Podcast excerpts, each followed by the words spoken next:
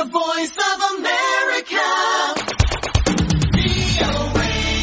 ካምፌድ የተሰኘ የትምህርት ለሴቶች ዘመቻ መንግስታዊ ያልሆነ ድርጅት በተለይ ድህነት በአፍሪካ ሴቶች ትምህርት ላይ የሚያሳድረውን ጫና ለመቅረፍ ላለፉት 18 ዓመታት ለተማሪዎችና ወላጆች የኢኮኖሚ አቅም በመፍጠር እንዲሁም በሀገሪቱ የሚገኙ ትምህርት ቤቶችን በማገዝ ከ4.8 ሚሊዮን በላይ ሴት ህጻናት በትምህርት ቤት እንዲቆዩ አድርጓል።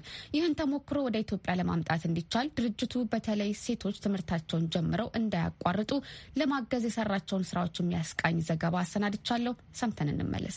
የተባበሩት መንግስታት ድርጅት በቅርቡ ያወጣው መረጃ እንደሚያሳየው በዓለም ዙሪያ 132 ሚሊየን የሚሆኑ ሴት ህጻናት ወደ ትምህርት ቤት አይሄዱም።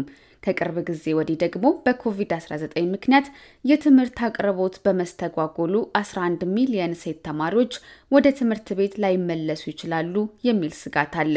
ከነዚህ ውስጥ አብዛኞቹ እንደ ኢትዮጵያ ባሉ ዝቅተኛ ገቢ ባላቸው ሀገራት የሚገኙ ናቸው።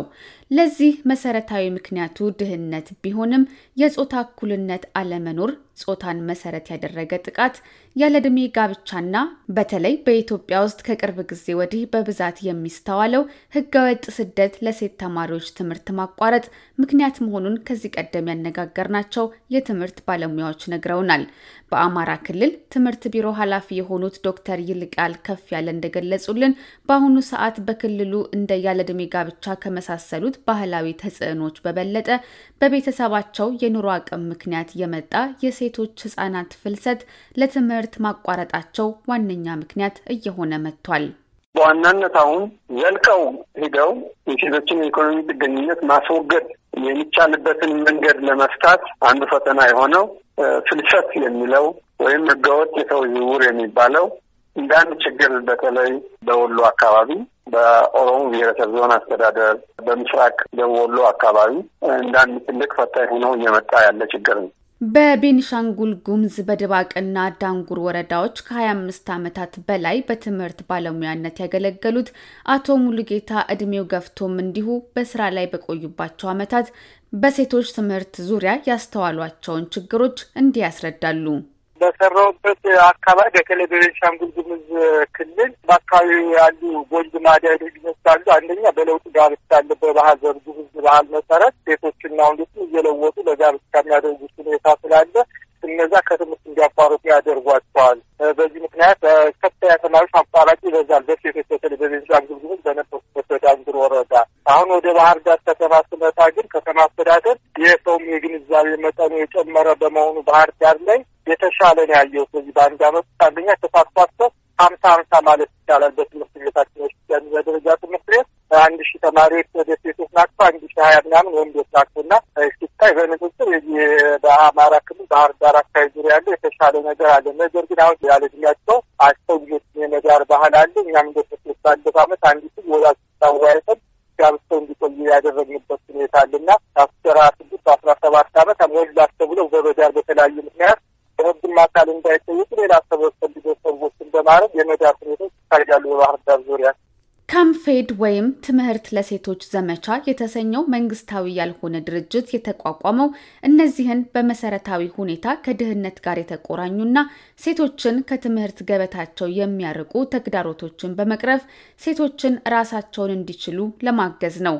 ድርጅቱ ላለፉት 18 ዓመታት በአምስት የአፍሪካ ሀገራት በጋና፣ ማላዊ ታንዛኒያ፣ ዛምቢያ እና ዚምባብዌ ውስጥ እየሰራ ሲሆን ከ379 ሺህ በላይ ተማሪዎች በቀጥታ ተጠቃሚ እንዲሆኑ አድርጓል። ለመሆኑ በእነዚህ ሀገራት የሴት ተማሪዎች ችግር ምን ያክል ተቀርፏል? ኢትዮጵያስ ከዚህ ምን ትማራለች? በታንዛኒያ የካምፌድ ዳይሬክተር ሆነው ለሚያገለግሉት ሊዲያ ዊልበርት ያቀረብኩት ጥያቄ ነው።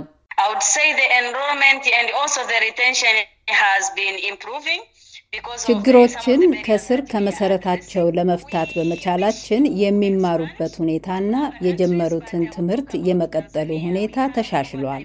ለምሳሌ ታንዛኒያ ውስጥ ስራ ስንጀምር አንድ መቶ ሴት ተምሳሌቶች ነበሩን።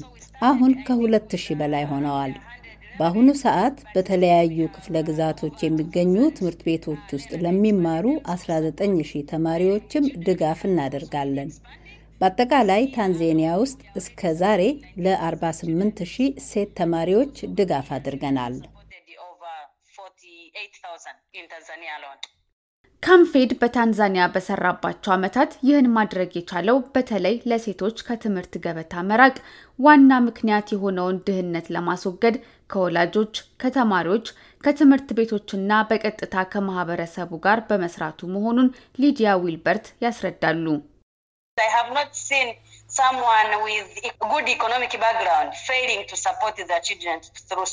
ጥሩ ገቢ ያለው ቤተሰብ ልጆቹን ትምህርት ቤት አልክም ሲል አላየሁም። በእርግጥ ሌሎች ችግሮች ሊኖሩ ይችላሉ፣ ግን በድህነት ውስጥ እንደሚኖረው ሰው ሊሆን አይችልም። ስለዚህ በዋናነት የምናደርገው ይህንን የገንዘብ ችግር መቅረፍ ነው።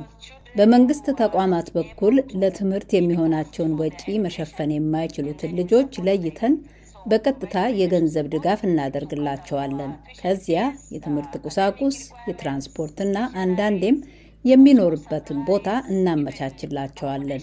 ልክ ልጁን ወደ ትምህርት ቤት የሚልክ ወላጅ የሚያደርገውን እናደርጋለን ማለት ነው። ካምፌድ በድርጅቱ ድጋፍ ተደርጎላቸው ለቁም ነገር በበቁ አባላቱ አማካኝነት የተቋቋመ ለርነርስ ጋይድ ወይም ተምሳሌት የተሰኘ ፕሮግራምም አለው። ፕሮግራሙ በዋናነት ዓላማው የነበረባትን ችግር አሸንፋ ተምራ ለቁም ነገር የበቃች ሴት ለሌሎች ሴት ህጻናትና አቻዎቿ ምሳሌ እንድትሆን ማድረግ ነው። ካምፌድ በሚንቀሳቀስባቸው አምስት ሀገራት ከአራት ሺህ በላይ ተምሳሌቶችን አፍርቷል። ከነዚህ አንዷ በታንዛኒያ ገጠራማ አካባቢ ተወልዳ ወላጆቿን በልጅነቷ በማጣቷ ለችግር የተዳረገች ሆኖም ካምፌድ ባደረገላት ድጋፍ ታግዛ ትምህርቷን በዩኒቨርሲቲ መጨረስ የቻለችው ዲያሪስ ማርቲን አንዷ ናት።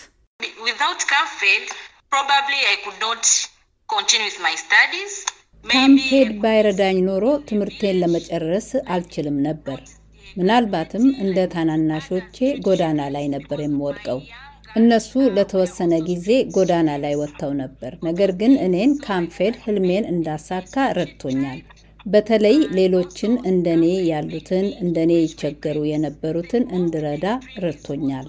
የሁልጊዜ ምኞቴ ዩኒቨርሲቲ ገብቼ ስጨርስ ሌሎች ሴት ወጣቶችንና ረጂ የሌላቸውን ህልማቸውን እንዲያሳኩ መርዳት ነበር። ዲያሪስ አሁን በካምፌድ ውስጥ ዋና ፕሮግራም ኃላፊ ሆና ትሰራለች።